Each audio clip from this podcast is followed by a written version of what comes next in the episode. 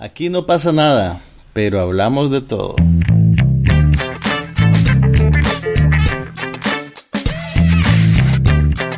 Un podcast sobre cine, TV, tecnología y todo lo demás.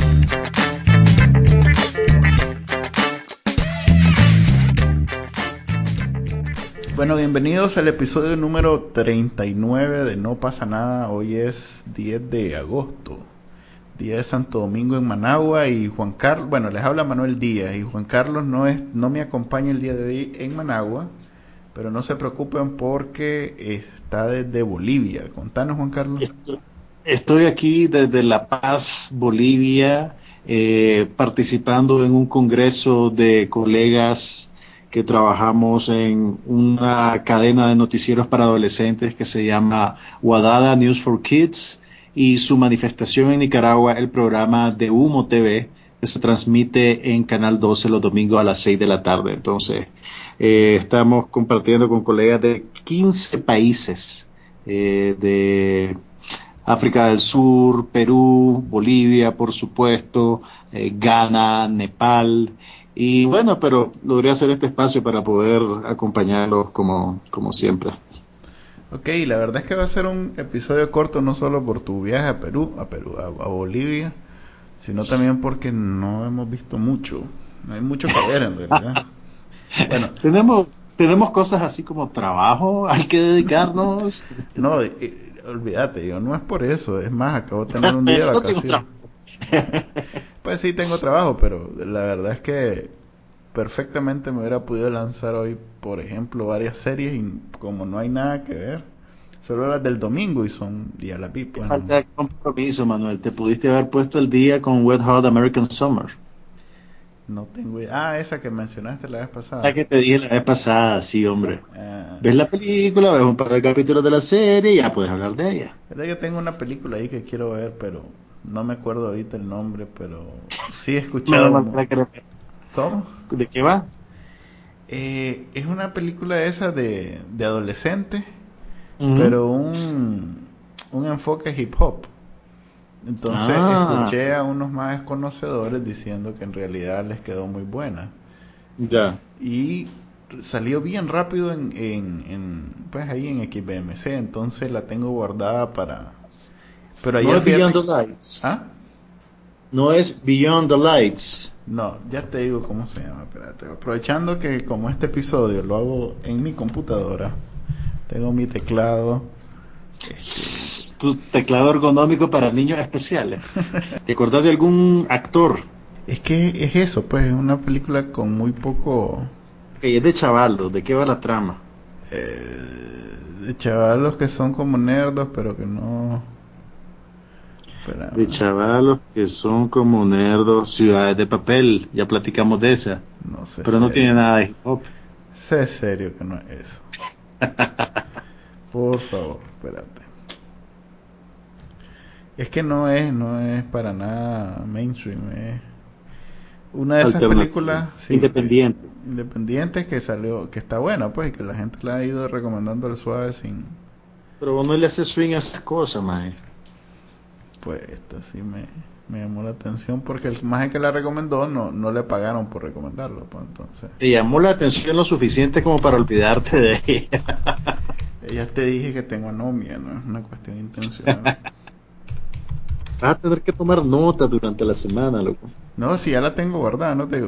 Ah, yo creo que es esta. Dope se llama. Sí, esta es. Dope. Dope. Ah, sí, oí algo de ella. Sí, buena. Que, está, buena. Y aquí en IMDb tiene 7.6. Pues que IMDb es bien, es bien relajado con los títulos, con los, con los ratings, pero... Después te apuesto que IMDb le dio como 8 a los Cuatro Fantásticos. No, fíjate que los, entremos pues ya a los Cuatro Fantásticos. a ver, vamos a los Cuatro Fantásticos. No, hombre, le dieron 4, te cuento. Qué apropiado. Y en Rotten Tomatoes le dieron...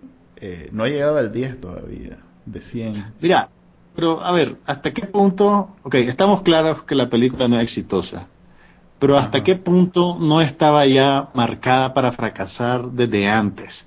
Por las historias que se habían filtrado sobre los problemas entre el director Josh Trank y los productores de Marvel y de la 20th Century Fox. Pero es que eso no, no necesariamente tiene que influenciar la, la, película. ¿Cuántas películas no han sido este así, con mucho chisme alrededor y, y pues no son excelentes, pero las disfrutas? Esta no tiene disfrute por ningún lado. A ver, ¿cómo, qué, te pasó a vos con los Cuatro Fantásticos? ¿Cómo te fue? Pues mira, este, entré un poquito tarde, me perdí como dos minutos tal vez, pero logré ver quizás la, la mejor parte, que es la de cuando eh, Reed y, y la mole están chiquitos. Y, y, ¿cómo es que se llama Richard? Reed, ¿verdad? Reed Richards, perdón. Eh, al revés. Ben Grimm todavía no es la mole. Todavía no es la mole, este, cuando están chiquitos y entonces eh, ya Reed Richards es un niño privilegiado, inteligente, genio, entonces inventa una máquina que, que por cierto es la misma máquina que usan para bajar al, al planeta. Es que hasta contarla me siento estúpido, y fíjate, el planeta cero y entonces este, los niños logran inventar esa máquina y entonces 20 años, no, 10 años después, que el, el flashback al 2007 parecía más bien el 87, ¿te fijaste? Hubo ahí algunas, o sea, ok, la cosa es que se, eh, se van y eh, inventan la bausada y después este, juntan con otros mages que en todo momento no se sabe si, cómo es que va a llegar. ¿Cómo es que va a llegar? Una corporación millonaria enrola a Reed Richards en su equipo para desarrollar una máquina similar. Y entonces los geniecillos reunidos logran hacer que la máquina funcione para transportar materia de un lado a otro. Sí, no saben exactamente a dónde es que la traslada hasta que sucede. Así era, ¿verdad? Sí. Eh, y entonces, como ya ven que la onda está tomando un giro corporativista y que van a poner a un lado a los científicos y van a buscar un astronauta profesional para que sea la estrella, los majes se vuelan las trancas y una madrugada deciden que ellos van a usar la máquina por primera vez. Entonces, bien cuatro, bien bolo, valga la aclaración, el alcohol nunca trae nada bueno. cuatro de los científicos se encaraman en la máquina y se van a la otra dimensión van Reed Richards, Ben Grimm, eh, Johnny Storm y Victor Von Doom. Pero hasta eso, el, el, la participación de Ben Grimm es pegada con saliva de viaje. Totalmente, totalmente gratuita. Eh. Y entonces se van a la otra dimensión, tienen el accidente. Bueno, y ya, le contaste, ¿no, Fred? Y, pero eso solo es la premisa, además te la sabes de los muñequitos. Bueno, sí. No, no, esto no tiene nada que ver con los muñequitos ni, ni con la, la, primer, el primer reboot, el primer sí, reboot. Los muñequitos eran más interesantes. Sí, eran mucho más interesantes. Además, tenían la cosa, la cosa es que cuando regresan, después de su accidente, se pasan llevando en la balastra a la pobre Sue Storm, que estaba tratando de ayudarles, y se convierten en los cuatro fantásticos y Victor Von Doom se convierte en el malvado Doctor Doom. Fíjate que la, la principal queja de, lo, de los geeks ha sido eh, Doctor Doom, por cierto. ¿Por qué? ¿Qué es lo que les molesta? Eh, porque Doctor Doom es quizás lo que más brilla de la franquicia de los Cuatro Fantásticos. Es uno de los villanos es el archienemigo. Sí, es el archienemigo de ellos, pero es además uno de los eh, así malos, eh, más, enigmáticos del mundo de los cómics. Incluye, o sea, trasciende Marvel y DC Comics. Sí. Entonces, ha sido siempre muy criticado como este que tratan de explicar por qué él es como es. ¿Ese es el problema? No, no, el problema es que lo hicieron tan unidimensional. Doctor Doom es, es lo que, a ver, se supone que es un millonario, pero además es científico, pero además eh, en, otras circunstancias podría ser héroe el, mismo. O sea, es, como Magneto, pues. Ok, ok. Mira, el problema no es malo y jajaja, voy a hacer maldad. Eh, es un mal. Mira, desde que estamos desde que estamos trabajando con cómics y con películas basadas en cómics, yo creo que el argumento de que el personaje es unidimensional, pues en parte creo que no viene al caso. Yo creo que lo que pasa es que la película es narrativamente insatisfactoria y se siente como que trabajaron con un guion prematuro. Todo esto pareciera la antesala a la película de verdad. ¿No te dio esa impresión? Sí, pero ese es el efecto de Marvel, pues el MCU, que con la intención de crear un universo, por eso se llama MCU, este, siempre tenés esa sensación al final de las películas, incluyendo esa parte de los Stinger que, que lo ha hecho famoso, pues que ahora son dos por película, ya ni siquiera uno. Eh, es una convención eso, pero mira. Pero e, ese es por, e, más bien es por eso, pues, porque estoy claro yo que si la pegaban, venía aquí una... Otra franquicia nueva. Una franquicia nueva con eh, potencial para juntarla con, lo, con los X-Men, porque... Pues, Mira, yo creo que el, parte del problema, aquí, aquí, hay un problema de concepción. Esta película está hecha únicamente para que la 20th Century Fox no pierda completamente los derechos sobre los personajes de los cuatro fantásticos. Sí, no. Entonces yo creo que yo creo que desde ahí ya vas mal, porque no tenés mm, a alguien que tenga una visión o que quiera decir, bueno, yo creo que sé cómo reinventar a estos personajes de esta manera, sino que tenés algo que es como, como, como un trabajo, ¿me entendés? Eh, eh, hecho, hecho a huevo, pues. Entonces agarraron a un director joven, que por cierto, el director Josh Trank hizo lo que a mi parecer es la mejor película de superhéroes de los últimos años mejor que todas las de Marvel. Estoy hablando de Chronicle, aquella película independiente de unos chavalos en una secundaria que sufrían un accidente y ganaban poderes y uno de ellos se volvía eh, borracho de poder y se envilecía completamente. De alguna manera, el director Josh Trank aquí está como que tratando de hacer de vuelta la misma película, pero con el montón de dinero que viene con un proyecto de estudio. Y, bueno, eso primero la hace redundante y segundo, la relación entre él y él, parece que él no tiene la experiencia necesaria para poder manejar una producción tan cara y tuvo muchos problemas con los productores y con la gente de Marvel. Eh, es, un es un proyecto que estaba, estaba casi como que destinado a descarrilarse y, y al final eso fue lo que pasó. ¿Cuántas, ¿Cuántos proyectos, cuántas películas tal vez iban con ese mismo este, estigma y después mm.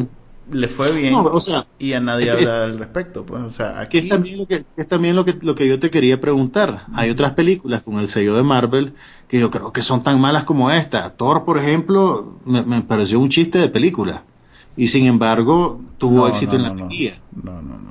Bueno, no sé si es un éxito. Pues sí, sí, supongo que sí es tuvo éxito. en la taquilla. Por lo, o sea, hicieron una secuela y van a cerrar una trilogía y lo van a, y están metidos en los Avengers. Técnicamente tuvo éxito. Y yo no creo que sea necesariamente mejor que esta película que vimos ahorita. Mm, eh, depende. O sea, ¿cómo, cómo lo quieres medir? Eh, para mí el principal problema de, de los Cuatro Fantásticos es el, el montón de hoyos que las cosas el guion, pasan. El guion es el principal problema que tiene esta película. Las cosas pasan sin explicación, sin seguimiento. Es un, guion, es un guion torpe, es como, como una versión, como una segunda versión que le hizo falta tres o cuatro repasadas. Y eso que hicieron escena al final para, para componerlo, o sea que cómo habrá sido. sí. ¿Cómo habrá sido la versión original a la puchica? Y, y eso que dijiste de Fox, que tiene que recuperar, pues que tiene que hacer la película, no, no, ese es el caso de Sony con... con... No, pero es un caso similar, es un caso mm, similar. Fox también compró los derechos sobre estos personajes. Sí, pero Fox no tiene está... derecho de explotación. Sí, pero Fox no está eh, con la soga en el cuello como está Sony.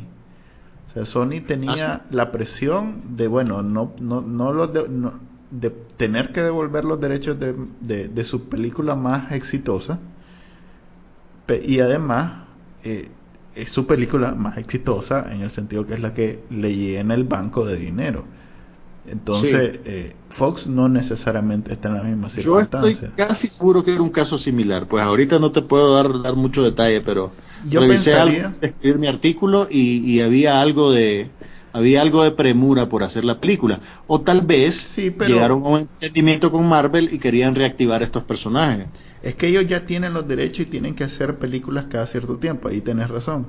Pero yo, estaría, yo que me refiero. Sí, pero es diferente porque Sony solo tenía al Hombre Araña y, tiene que hacer una película de Hombre Araña. Pero Fox tiene a varios personajes más. Tiene los sí, tiene también a los X-Men, pero no quiere perder tampoco. No quiere perder a ninguno, ¿me entendés? Pero yo pensaría que es un trato de paquete. No creo que hayan hecho un trato por cada personaje. Entonces, no estoy seguro. Ah, ahí sí que ya me fregaste. Pero, pero mi impresión era eso. Es más, mi impresión es que, que es una película hecha apresuradamente. Sí, pero tal vez no por la presión de devolver el personaje a, Marvel, también por, tal vez por otras razones. Mira, no, no, y, es una película que tiene buenos actores y el, el, protagonista viene de, de Whiplash, de la película esta independiente que ganó Oscar de la Academia y él tuvo un papel excelente en ella. Tenés a Kate Mara de House of Cards, tenés a Jamie Bell, tenés, tenés, buena gente trabajando. Josh Trank hizo una buena película en Chronicle.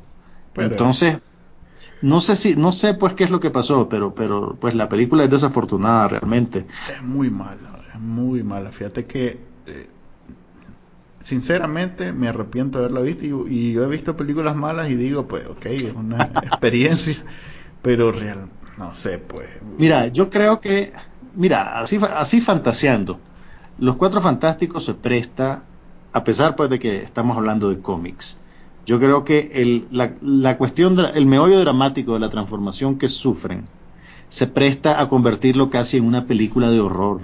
Yo creo que el momento más efectivo de la película es la parte en la que te muestran por primera vez los efectos de la transformación que sufren. La imagen de Johnny Storm prendiéndose en llama en la cama esa de metal como de hospital en la que lo tienen, mm. o, a, Reed, Richards estirándose, eh, es una cosa de película de horror, pero tremenda.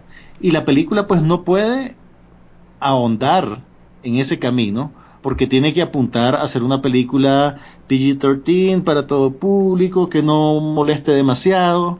Eh, y yo lo que vi ahí fue el único buen momento de la película y un montón de oportunidades perdidas. Ala, todavía vos sos un poquito más este, condescendiente. Pues, Yo, ya ves que no soy pura maldad. La verdad es que no. Entiérrenla lo más profundo del. Mira, la película hizo, ya te voy a decir. En Estados Unidos hizo 26 millones y estamos redondeando. Y en la taquilla internacional hizo más o menos 34 millones. Que eso es bajísimo para, para el mercado internacional donde usualmente somos como más perdonavidas, pues, y vas a ver lo que te pongan.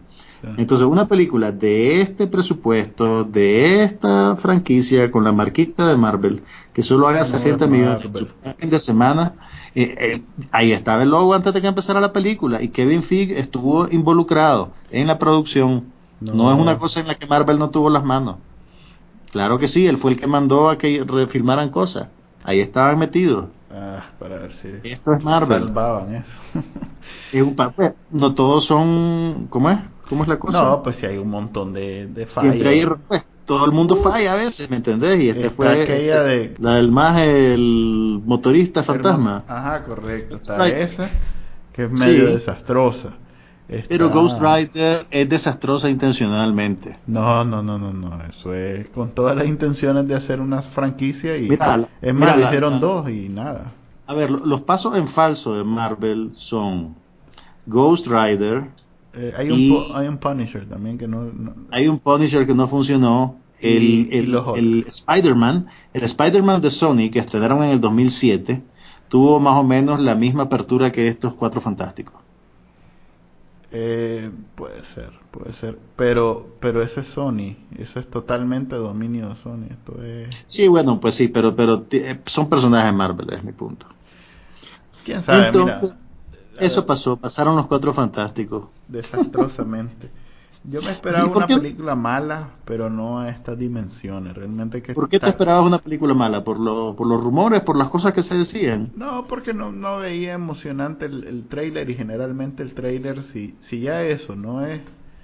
Es como la muestra que te dan en el súper a la puchica, si esa que tienen todas las... todo el tiempo, toda la para hacerlo. Para hacerlo rico y, guácala, ahora la que te vas a llevar empaquetada a tu casa que sabe jabón, pues no. No me ok, ¿qué haces? ¿Qué Yo no, pues obviamente ya deben haber sepultado cualquier intención de, de hacer secuelas de esta franquicia. ¿Qué va a pasar? ¿En ocho años van a volver a reiniciarla? Pues supuestamente no han enterrado la posibilidad, pero sí, el sentido común dice que a menos que la saquen como animada eh, en un circuito para niños, que es lo que hace Marvel mucho. No veo, no le veo, realmente no veo a nadie disfrutando esta película. No he, no he escuchado una sola crítica No solo diciendo que está mala, sino arrepintiéndose de haberla visto, pues. Porque hay películas no malas que, que pues la aguantan. Ni siquiera, los, ni siquiera los completistas de Marvel pues le van a dar, Nada, le van a tirar un salvavidas. nada. Lo cual me pone nervioso con Deadpool, porque Deadpool también es este un joint venture de, de Fox y de Marvel. ¿Quién es el director de Deadpool? El director es Tim Miller.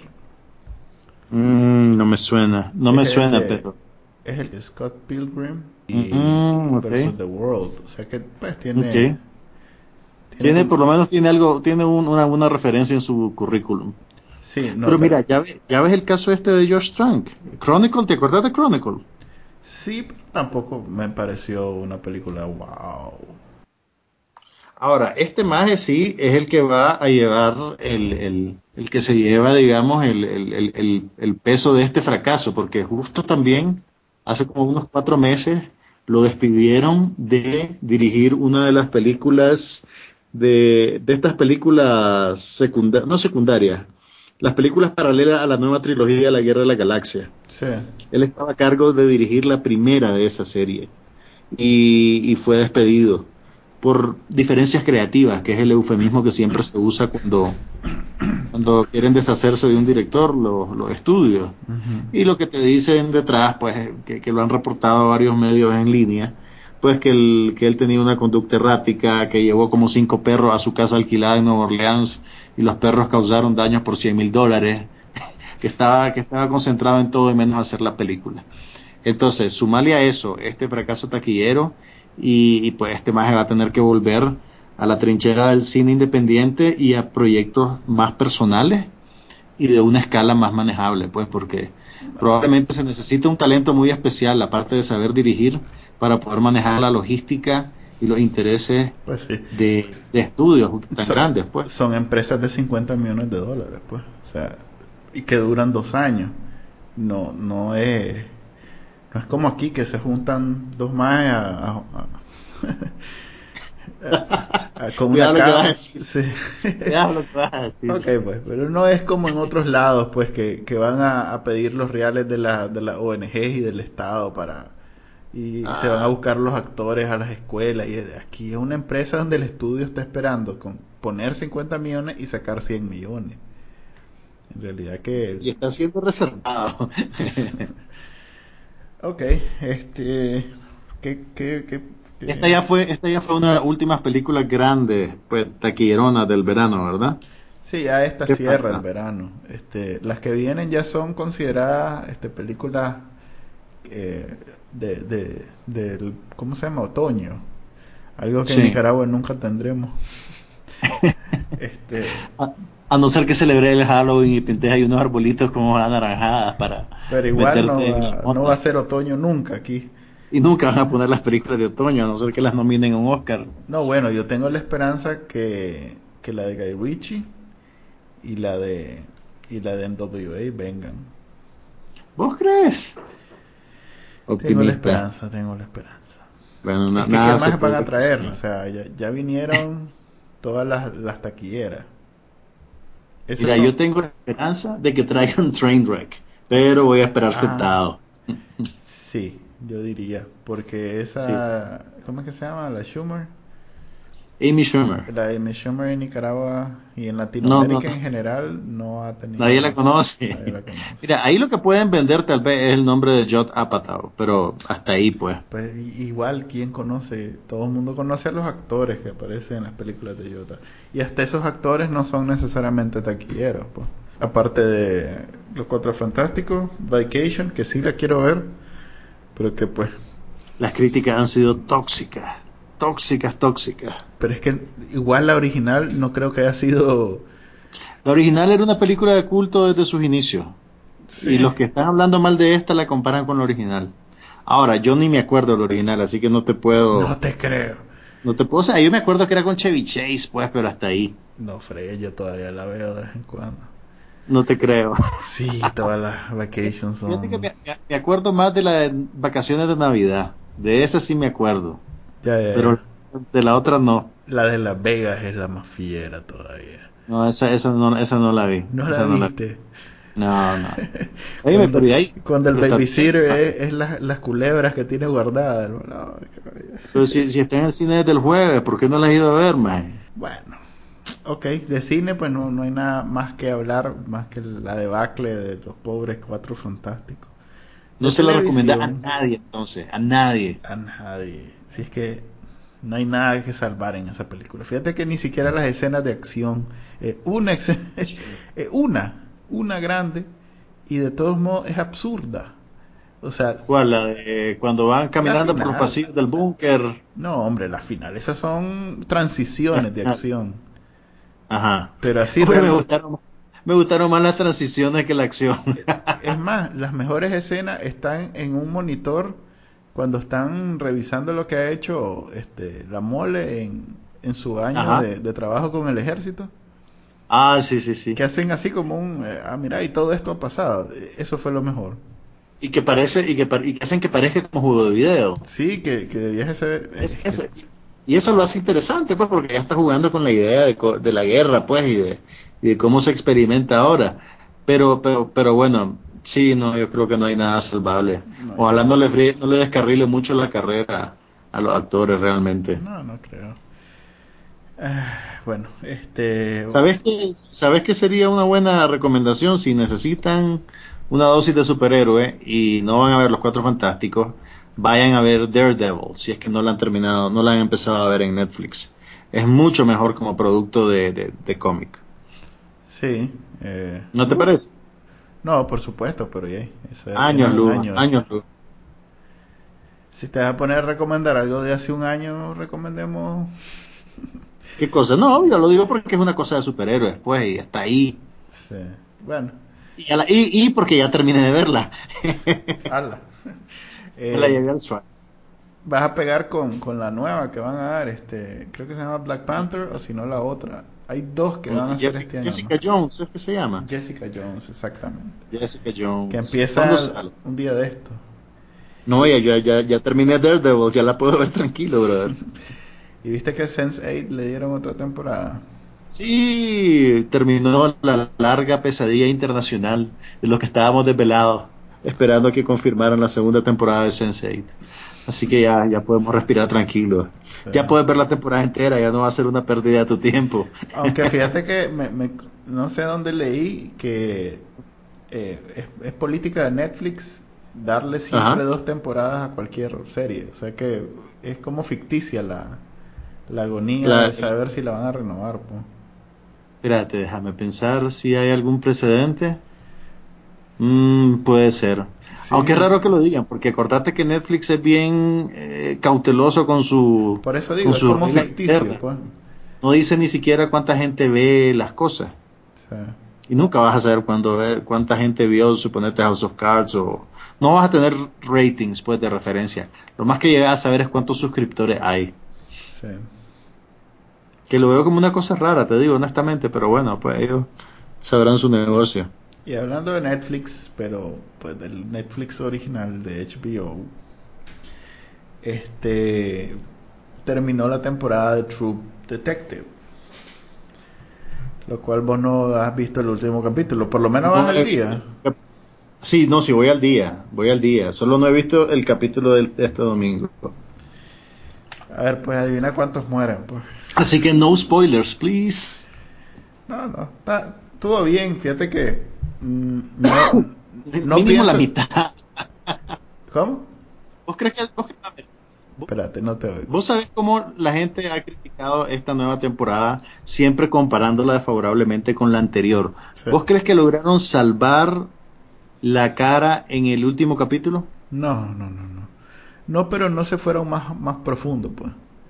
Ajá no me sentí que, tuviera, bueno, es que quién sabe, fíjate que la original tampoco tuvo muy buen muy buen final de temporada. No me refiero solo al último capítulo, me refiero en Mira, a mí me pasó algo similar a lo que vos decís. Me pareció que la serie era era muy superior en los primeros cuatro o cinco capítulos y que después empezó como a decaer. Pero el consenso general, si te pones a ver en internet las opiniones de la gente, casi todos dicen pues que la primera temporada era una cosa increíble y que esta es un un desastre total casi. que, que a duras penas llegaron al final del capítulo solo por, por hacerlo tipo hate watch. ¿Cómo se diría hate watch en español? Verlo por joder. Verlo como por, por, vulgareo, pues, por estarse burlando de lo que pasa en la pantalla. Que te digo, pues no es una serie perfecta realmente, pero las cosas que me gustaron, me gustaron lo suficiente como para justificar la inversión de tiempo, pues, que le di. Y, y, esto te lo digo sin haber visto el final, pues tal vez, tal vez voy a cambiar de opinión, no sé. El final estuvo bien, no, no, no sentí que, que, no me sentí estafado, pues me sentí que era más de lo mismo. Eh, Sí, estuvo, estuvo bien. Lo que pasa es que personajes memorables, como en la primera, pues que, que, el, que hace, eh, ¿cómo es que se llama? Matthew McConaughey. Eh, bastante memorable. Pues. Se siente un, como un personaje original realmente que nunca antes has visto. Sí, en este otro. Este, eso hizo falta aquí. Sí, la Rachel McAdams. más genérico. Aunque los actores son buenos, creo yo, pues. pero. Sí, pero. Es más, sentí, sentí como incómodo ese esfuerzo por hacerlo. Esos personajes este, llenos Atormentados. sí, llenos de, de de cómo se llama, de, de, vida, pues como que, han vivido tanto y a la pobre mujer le pasaron como 200 mil cosas como para equiparar con lo que le pasó a Matthew McConaughey en la primera, que también pues este, le dio mucha profundidad al personaje. Yo creo que uno de los problemas de esta segunda temporada fue que trataron de meter en ocho capítulos, son diez capítulos. Ocho trataron de meter en ocho capítulos algo que te necesitabas como 20 para desarrollar.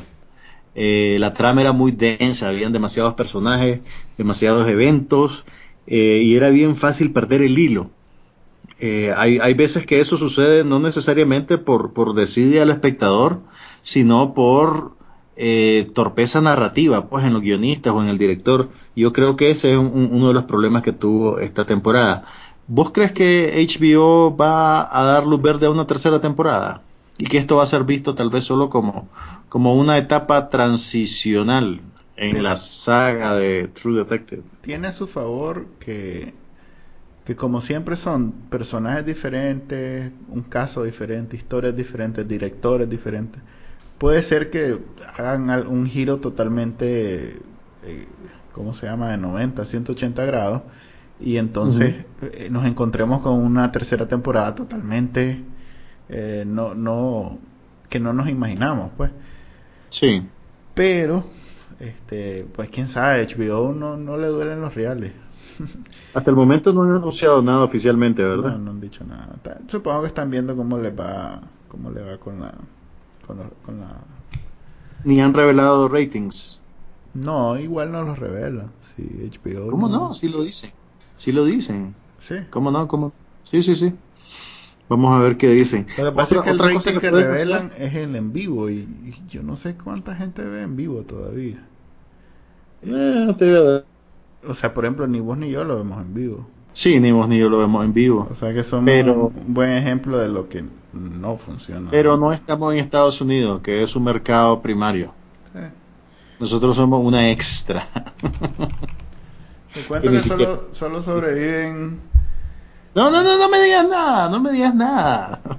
He estado fuera de Twitter y todo porque no quiero saber nada. Ni creo que lo mencionen. Si, si hoy, fíjate que me metí buscando discusiones y al contrario, más bien, gracias a Dios terminó esa osada. Ah, la puchica. Qué grosería.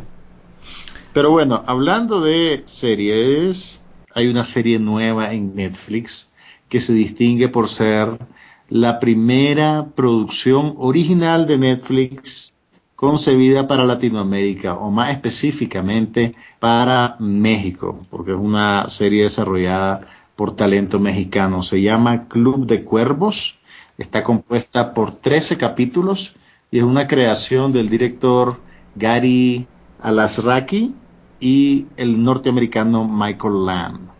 A ver, Alasraki es conocido en México por haber dirigido la comedia Somos los Nobles, que batió récord de taquilla en México. Acá la dieron en el cine, pero te cuento que yo la dejé pasar. No le di mucha pelota. Pero en México recaudó 340 millones de pesos y desbancó al padre, al crimen del padre Amaro, que era la que había mantenido el récord. que con, como con 190 millones de pesos o algo así. Entonces, con esa cartita de presentación, parece que Netflix se acercó a las Raki y le propuso hacer una serie que fuera como un spin-off de la película. Y entonces el maestro les dijo que mejor porque no hacían una trama similar, pero escenificada en el mundo del fútbol. Eh, la trama del Club de Cuervos tiene que ver con un imperio futbolístico en una ciudad imaginaria que se llama Nuevo Toledo, donde, un, donde el cacique local fundó un equipo de fútbol que es el que básicamente ha hecho que la ciudad exista y tenga razón de ser. En el primer capítulo, sin hacerle grandes spoilers, porque este es, digamos, la premisa de la serie, el dueño del club de fútbol se muere de un infarto y quedan en una lucha de poder sus dos hijos. su hija mayor, que es una muchacha súper eficiente, una ejecutiva de primera categoría, e inteligente, y su hermano de su segundo, del segundo matrimonio del Papa, es un vago de siete suelas, drogadicto que solo anda con prostitutas, que es un desastre total. Entonces entre ellos dos empiezan a disputarse el futuro del club. Y entonces esa es la premisa de la serie. Ya. Eh, tuviste chance de verla? ¿No la has visto, no, verdad? No, nada que Ni sabía que existía. Es más, ahorita que me dijiste la estaba confundiendo con una de las series así igual latinas de HBO, este, donde sale una nica, te decía. Pero sí, en efecto, no, no se trata de esta serie. Esas son series, hasta el momento esas son series que Netflix le ha comprado a otras productoras. O sea, en Netflix hay varias series eh, latinoamericanas, pero son series que se produjeron originalmente para televisión y que Netflix eventualmente compró los derechos de reproducirlas. Esta es una producción netamente de Netflix, armada al molde de sus series originales. La pregunta del millón es si va a lograr funcionar. Yo logré ver los primeros dos capítulos, nada más. Dos de tres. Y mira. Es cómica. Es cómica, es una, es una, a ver, estoy tratando de encontrar un equivalente, darte una referencia. Es una mezcla de comedia y drama. Yo siento que está hecha de una manera bastante calculada. Eh, en principio para conquistar al mercado mexicano, pues porque obviamente es culturalmente específica. Eh, sin embargo, tienen, por ejemplo, a, una vedette peruana haciendo el papel de la, de la última amante del cacique, que obviamente va a hacer que la gente en Perú se interese por ver la serie. Eh, y también es una, estrategia de, los canales gring, ¿cómo es? Hispanos en Estados Unidos. Sí. Telemundo, así. Sí, no, sí, así es, totalmente, totalmente. Y también, pues, no puedes desestimar el gancho del fútbol. Pues, el, el fútbol es el deporte más adorado en el planeta. Y, pues, tal vez a la gente que le gusta el fútbol le va a dar curiosidad ver un capítulo. Sin embargo, por lo que vi en los dos primeros capítulos, el ángulo del fútbol se lo podrías aplicar a cualquier deporte realmente. Eh, es básicamente una historia de intrigas familiares, de rivalidad entre hermanos sí es interesante ver el asunto de eh, la lucha de géneros. Obviamente en esa lucha de poder la hermana está en desventaja porque está metida en un mundo de hombres, básicamente.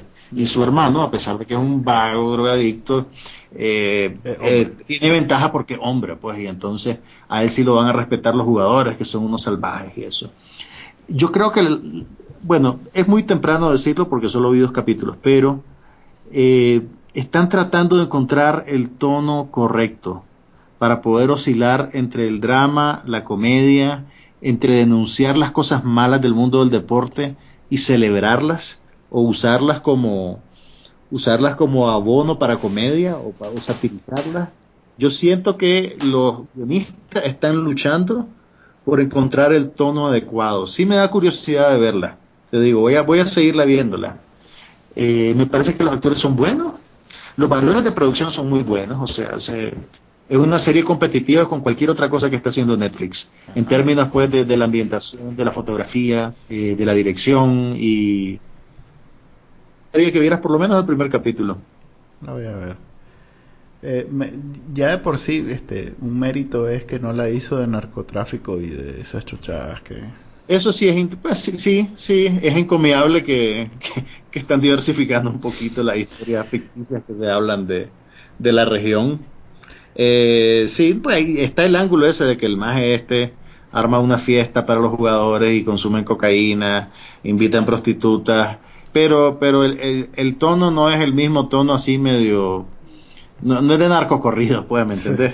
Pues es que eso pasa en Ballers también, que es otra serie parecida, fíjate que, no, fíjate, que no es una mala referencia.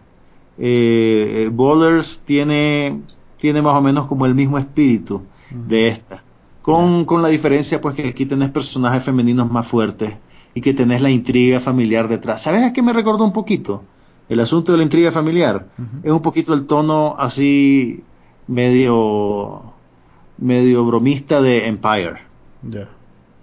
Un poquito, sin tener la velocidad que tiene Empire. Es un el, el, ritmo es un poquito más, más pausado, pero, pero va, va por ahí la cosa. ¿Dónde se desarrolla? ¿En México? México. En México, en una ciudad imaginaria que se llama Nuevo Toledo. Y entonces los archienemigos de los cuervos de Nuevo Toledo es el equipo de Pachuca. Eh, irónicamente, todas las escenas del estadio la filmaron en el estadio de Pachuca. Me imagino que eso fue intencional. Ok, la veré. Este, seguro ya está en XBMC. ¿Cuándo la liberaron? El 5 de agosto la estrenaron. Ah, pues sí, ya debe estar. Ok, eh, una serie latina, va a ser nuevo eso. Aunque no me da pena. ahí su serie en México. Eh, ¿Te acordás de había una de una cárcel de mujeres que se llamaba Capadocia? Sí, ha hecho varias. Eh, y en Argentina hicieron Epitafios también, que fue bastante popular y tuvo varias temporadas. Sí, hay una ahorita que se llama Señor Ávila, que es donde sale la actriz Nica. Eh, ah, Señor Ávila, eh, ok, ok. O sea que... y también hicieron varias en Brasil. Hicieron una que se llamaba Mandrake y otra que se tenía un nombre de una mujer. ¿Esta señora Ávila la ha visto? ¿Ah? Alice, Alice era la otra. No, no he visto ninguna serie. Por eso me llama la atención esta de Netflix, porque no he visto ninguna, ninguna de estas series latinas de HBO, las he visto. Mira, por lo que vi en el Club de Cuervos, se ve que agarraron el molde y lo están llenando de ingredientes locales. Y fíjate, vieras qué curioso, porque el, creador de la serie, este Gary Alasraki, es, mexicano. Eh, parece que su papá es una gran figura de la publicidad en México, pero estudió en la Universidad de Cine del Sur de California, en la USC, y trajo al equipo de producción a su roommate, a su compañero de cuarto en la universidad, que es un gringo que se llama Michael Lamb, y aparentemente reclutaron escritores y productores de línea de Estados Unidos que estuvieran más o menos al tanto de los, digamos, de los esquemas de producción para estas series de televisión ambiciosas de ahora, y que se, vinieron a México y ellos desarrollaron la preproducción al lado del talento mexicano. Entonces, por lo menos por los dos primeros capítulos, parece que es una buena eh, fusión, digamos, de estilos. Tenés el, el, el acabado de la serie gringa, con eh, los matices melodramáticos del, de las series mexicanas. Entonces, por lo menos por curiosidad, vale la pena verla. Igual, este, que sea director mexicano hoy en día es hasta bien visto, pues, con tanto éxito de... de sí, no, no lo digo por la nacionalidad, pues realmente, porque... Pues sí, pero... directores mexicanos excelentes actualmente. Y, y, y, bien, y bien enraizado en Hollywood. Sí. ¿Quién le dio la tarjeta verde? ¿Cómo es? ¿Quién le dio la, ¿cómo se llama? ¿Quién le dio la, tarjeta verde? Sí. No, tarjeta verde se llama, la Green Card. La Green Card. La Green Card, está jodido. Ok, este, ¿qué más? Mm, pura serie chanfaina que estoy viendo yo ahorita. No vale la pena hablar de ninguna de ellas. Porque, pero si no vale la pena hablar de ninguna de ellas, ¿por qué vale la pena verlas? Eh, digo, no vale la pena hablar en el capítulo 6 que voy ahorita, ni 7, además que ya he hablado ¿De qué pues, serie? De The Last Ship, de, ah, de, ¿cómo se llama? Este eh, Flying Sky o Sky, no me acuerdo. Imagínate, se me olvidan los nombres. Pues, Creo que tenés que ser más, selectivo con lo que ves, más. The Brink está muy buena. The Brink, y ya ah, renovaron segunda temporada, o sea que... Qué bueno, te felicito, yo sé que eso era importante para vos. Mira, y hablando ya ahora de cuestiones tecnológicas, explícame qué es lo que está pasando con Google, que no entiendo nada. Ah, ok, hoy presentó Google este, una nueva empresa que viene a sustituir a lo que era Google hasta ahora. A ver si te explico. Em, todas las, todos los productos de Google eh, vivían bajo la, bajo la sombría de la marca Google, lo cual era medio confuso porque Google es el buscador. Entonces, eh, Android, pues, eh, era confuso y además, este, como que perjudicaba un proyecto con otro, pues, porque, por ejemplo, no podías nunca separar eh, Google Plus, por ejemplo, no puedes nunca separarlo porque es una marca de Google.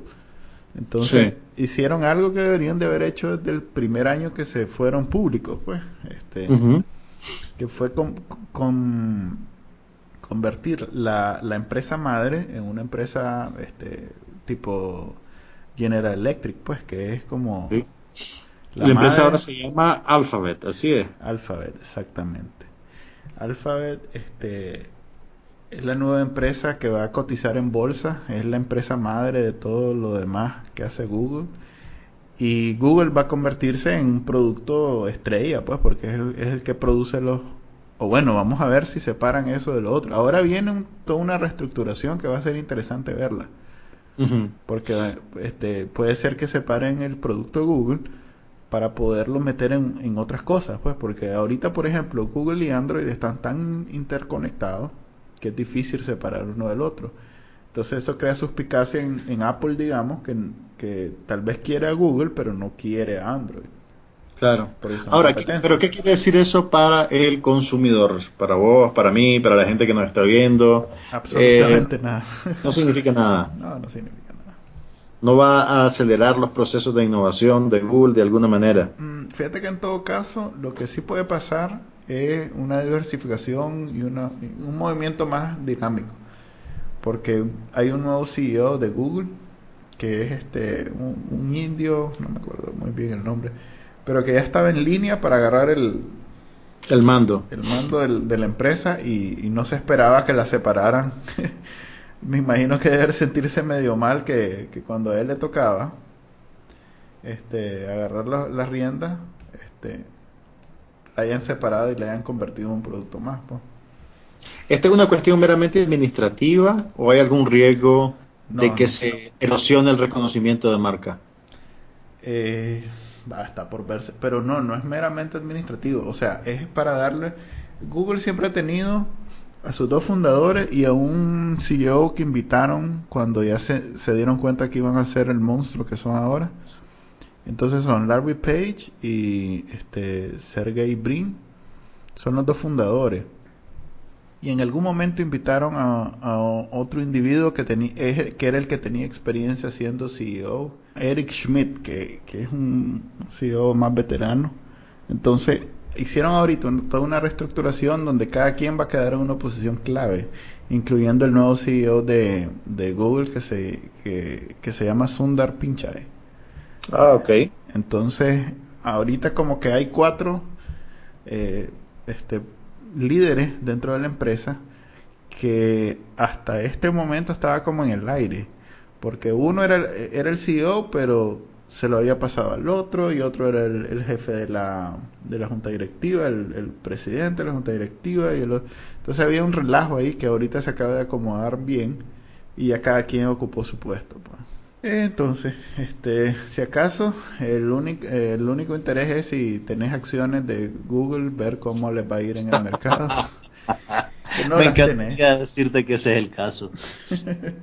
que no las tenés, pero este, igual parece ser que, todo bien porque subió 5 puntos, una cosa así. y eso, eso es atípico porque usualmente cuando hay cambios así, el mercado se vuelve un poquito cauteloso, ¿no? Sí, pero es que Google le ha ido tan bien. Fíjate que el último cuarto superó récord y cosas de, de, hacer dinero. Pues a Apple y a, Google les está yendo muy bien. Está muy claro. Bueno, y hablando de algo, un detallito de televisión, vos estuviste el lunes pasado en el programa Esta Noche con Rodrigo Peñalba y con el profesor Guillermo Rochú, hablando de el Internet y los medios. Sí. ¿Qué pasó con el Internet y los medios? Contame, porque no vi el programa. Realmente hablamos lo mismo que hablamos aquí, pues. Es más, varias frases las tomé prestadas de no pasa nada. ¿De cuando hablamos del, de los periódicos de 10 pesos? Sí, cuando hablamos que hay espacio para un, un New York Times, pero nada más.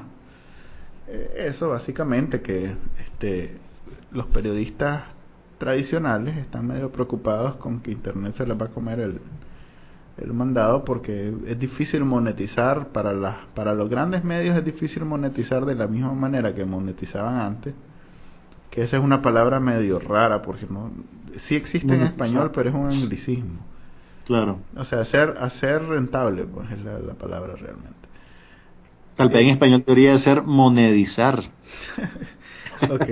Solo estoy poniéndome creativo con el lenguaje. Estoy tratando de ayudarte entonces, para los grandes medios es complicado saber cómo ser rentable este, esta nueva faceta que, que le han hecho que han hecho esfuerzos por modernizarse. Hay varios medios que tienen presencia en Internet y muy fuerte. De hecho, las dos páginas más visitadas en Nicaragua son los dos periódicos. Pero ese esfuerzo no, se, no, no, no equivale a ingresos. Entonces, claro. Eh, siguen siendo eh, sostenibles gracias a la versión impresa. Entonces, eh, como el mercado no se está moviendo a la, a la par de, de, la información, este, hay, hay, que buscar alternativas porque mañana se van a acabar todos estos medios que pues ya no van a tener anunciantes. Entonces yo le mencionaba ahí a los muchachos al muchacho y al señor no tan muchacho. Al profe, al profe y al muchacho. Sí. No, bueno, el profe se fue y se quedaron solo los muchachos. que, que, la mayoría de, estos, de los medios en general son subsidiados o por su versión impresa o por su conglomerado mediático que, que los mantiene. ¿eh? Y que en todo caso este, el modelo de los grandes medios está, está en declive pues no, no creo que nada detenga ese inevitable acabose, pero que los periodistas y las personas de medios tienen la posibilidad de este, crear sus propios eh, canales. Y mencionaba el caso de un comentarista de ESPN muy famoso que, que a pesar de, o mejor dicho, además de ser eh, empleado por la cadena más importante de cable, no solo deportivo, sino en general, que es ESPN, él por sí solo tiene... Su canal de YouTube. No, tiene su Twitter, tiene su Facebook. Y cosa que publica llega a unos... Imagínate que me llega a mí, pues. Hmm. Que yo no tengo nada que ver con... No te gustan los deportes. Sí. Y cuando, por ejemplo, cuando comentó que la... la eh, la selección de Nicaragua de fútbol estaba yendo muy bien, en todos lados salió y lo publicó en su Twitter, pues ni siquiera... Él se está volviendo un gatekeeper, digamos. Eh, ¿Cómo?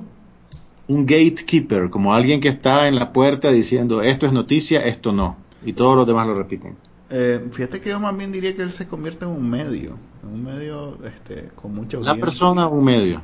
La persona es un medio, así es. Y es también el caso de, digamos, este Cala, este señor que ha venido ya un par de veces a Nicaragua. Es el caso también de, de Univisión, ¿cómo es que se llama? Jorge este, Ramos. Jorge Ramos. O sea, las personas, los periodistas, gracias a, esta, a este nuevo escenario, tienen en sus manos eh, poder convertirse en medios sin necesidad de depender de un gran medio detrás. Que, que, es alentador para los periodistas. Pues. Pero todos estos ejemplos que acabamos de mencionar Ajá. usaron un medio establecido como plataforma. Jorge Ramos Univisión, Cala CNN y este otro señor a ESPN. Esa es una cuestión que con el tiempo va a desaparecer y entonces, ¿qué va a pasar? Estas grandes figuras van a surgir como de la nada. Mm, pues yo te daría el, el, el ejemplo de Pacananica, pues que siempre hemos sido virtuales. Y, y no bueno y para no dármelas con Bacanalnica hay chavalos en la esfera en la escena tuitera de Nicaragua y el mismo caso se repite en, en, en, Centroamérica si vos te vas a Guatemala Hay un chavalo que va a la universidad y que tiene 150 mil seguidores Mm. en Twitter. Y aquí hay un chavalo que tiene 25 mil seguidores y cada cosa que publica la retuitean 200 personas. ¿Quién es el, el local? Uh, hay varios. Este, hay uno que se llama Parido Nicaragua, hay otro que se llama Daniel Ortega, hay otro que se llama otro, hay dos Daniel Ortega, hay uno que se llama ese Parido que es, es un- una caricatura de la Chayo Murillo, Ese tiene 25 mil seguidores. algo así, 20 mil puede ser, pues, 20 mil. pero Y tiene yo una- estaba feliz con mis 6 mil seguidores. sí, sí. Y no solo eso, pues que publica, ay me pica la cabeza y ya lo retuitean 200, claro. Ya. está en la universidad y los 200 que lo retuitean deben ser los mismos 200 con los que recibe clases. Pero no hay que menoscabar que, que de la nada, es más, Tiene todos esos seguidores y ese nivel de, de resonancia, digamos. así es. Entonces, ya después, no necesitan este ningún medio establecido para darse a conocer. Ok, terminemos en una nota positiva. Entonces, ¿qué viene la próxima semana? ¿Qué sabes? Ni ¿Qué se idea, ve? fíjate. Más bien esta semana. Sí, esta semana. Se estrena este jueves. Creo que viene ya TED, TED 2. Me Ah. parece que la van a presentar. Sí, Sí, sí, sí. Me pareció ver algo en la página de Facebook de, del Cinemark. A mí me llama la atención, aunque bueno, ya lo había mencionado, que traigan a The Man from Uncle, que es la de Guy Ritchie. Oye, pero esa, esa, esa a mí no me extraña, si desde el principio que la estaban desarrollando estaba destinada a ser un producto taquillero internacional. Tom Cruise estuvo asociado al proyecto un tiempo y también el director Steven Soderbergh. Ajá, se le iban a Sí, dar a. Soderbergh. Esto- no, empezó como un proyecto de Steven Soderbergh con George Clooney. Ya. Después George Clooney se fue, entró Tom Cruise, después se fue Soderbergh, se fue Tom Cruise y ahí ya metieron a Guy Ritchie y, Y a a Henry Cavill. Sí, no sé, cu- no sé quién entró primero, si Guy Ritchie o, o Cavill, pero bueno, ahora ellos son los que son. Bueno, esa la estoy esperando. También estoy esperando en WA, por supuesto. Straight Outta Compton. Soy optimista creyendo que la van a traer acá. Sí, soy optimista. Creo que la crítica ha sido muy buena y eh, si le va bien en términos de taquilla, se van a animar a traerla. Puede ser. Ahora, acordate que hace varias semanas hablamos del trailer, que yo te dije que el trailer se miraba muy convincente. ¿Te acordás? Eh, sí, sí. Y No, vos, y vos me viste así todo como, eh, eh, porque aquí la autoridad sobre Compton son vos. ya ves, ya ves que yo también. ok. Vamos a irla a ver, pero ese día, por favor, te tenés que comportar, Juan Carlos. Dale, pues, no, no voy a llorar. No, no, no. No hagas ya- comentarios de white people, por favor. pues. Tengo una noticia, vos y yo, los dos, somos brown people. Por eso, pues, pero no, no. Bueno, en fin. Oye, ¿ya viste el disco nuevo de Dr. Dre? No, ya acaso tengo. Pasé, eh, eh, en serio, pasé, sin mentirte, una hora y media tratando de entrar al, a la ta- al tal iTunes. Solo está en iTunes. Sí. Oh, creo que lo voy a oír ahorita. No, pues ya debe estar pirateado. Pero la verdad es que no he tenido oportunidad de bajarlo, pero ya te confirmo. Pero sí, pasé me, tratando de entrar y no, esa clave necesita un punto. No, ahora necesita eh, que tenga mayúscula. Ahora, ¿y cómo entro? Una vez cada seis meses. Cada vez que entro Ah, invento pues, es una nueva. culpa por haberte olvidado de tu clave. Bueno, Bueno, va- vamos a buscar el disco, vamos a tratar de escucharlo y tal vez hablamos de él la próxima semana. ¿Qué te parece si cerramos el capítulo? sí, hombre, cerremos. Eh, ¿Cuándo venís? Yo llego pronto. Para que los fans tengan ahí en el aeropuerto una oportunidad de una, una demostración de cariño. No hace falta, muchachos, de plano. Ok, fíjate que me hallé a Francisco que dice que, que escucha el programa, pero que hablamos de puras series que no conoce. O sea, Ajá. me comprometí a hablar de la novela del 2, o sea que Oh, ¿y vas a tener que verlo. no, tengo, se llama? no tengo la menor idea, pero vamos a tener que verla para poder hablar de cosas que... Pero tenés que saber cuál, porque hay como cinco novelas en el 2. eso fue ese intercambio con uno de nuestros oyentes más. Tal, tal vez te podemos motivar a que veas otras cosas además de la novela. Está bien que veas la novela, pero hay, hay otros peces en el mar. Eh, bueno, comentario. Este, en la página de Facebook, Jeffrey Girón nos, nos, a ver, nos felicita porque es un buen podcast. Este. Luis Arquín, ese es uno de los oyentes más, más de nuestros incondicionales. Sí. ¿Qué dice Luis? Publicó, compartió, mejor dicho, el corto que el, el corto que vos hablaste la vez pasada de, de, todas las escenas de Steven Spielberg donde... Ah, sí, sí, el, el, el Spielberg Wonderface. Sí, ese lo buscó y lo compartió. Eh, por un lado, por otro, el I1, eh, que fue con el que tuve el intercambio la vez pasada, dice Así pude ver que Manuel leyó mi comentario del podcast anterior. Por cierto, yo también he escuchado todos sus podcasts, pero no comento hasta hace poco. Y creo que las mejores partes son cuando Juan Carlos rebana a Manuel. Oye, se oye bastante natural. Vos que no te das por rebanado, loco. Yo también. Yo, edito todas las partes donde yo te rebano vos, porque vos sos. Ah, que sos un buen ser humano, Manuel. Sí, entonces por eso la gente solo oye la parte este programa en realidad dura como dos horas. Yo lo edito para que alcance en una. Para que ustedes no, no, no sufran con nuestra impertinencia demasiado. no pierdan tanto tiempo de su vida. Yo tengo un comentario, espérame, espérame, déjame buscarlo porque es de mis incondicionales. Ok. Luis Alejandro me dijo por Twitter que el keynote, el anuncio de Apple, está ya programado para la semana del 7 de septiembre y que van a lanzar un nuevo iPhone, una iPad de 12 pulgadas y el nuevo Apple TV. O sea, todas las cosas que no te interesan de la vida, Manuel, van a estar reunidas el mismo el 7 de septiembre, pero Luis y yo vamos a estar pendientes. Que le vaya bien, ahí me contás cómo está. De claro que te voy a contar. Esos teléfonos vienen dentro de un año, dos años a Nicaragua, o sea que... Y hoy, y hoy te perdoné la vida, Chele, porque tengo ahí varios, varios cuechos de Apple. guardalo, guardalo y me los traes. Guardalo, guardalo. Dale, pues, loco. Nos vemos, muchas gracias por escucharnos y me despido desde La Paz, Bolivia. Ok, igualmente, Manuel Díaz desde Nicaragua. Son las nueve de la noche. ¿Qué eres ahí, loco? Aquí son las once y media, así que allá son las nueve y media. Sí, más o menos. Ok, eso fue el episodio número 39 del 10 de agosto, día de Santo Domingo en Managua. Nos vemos la próxima semana. Bye.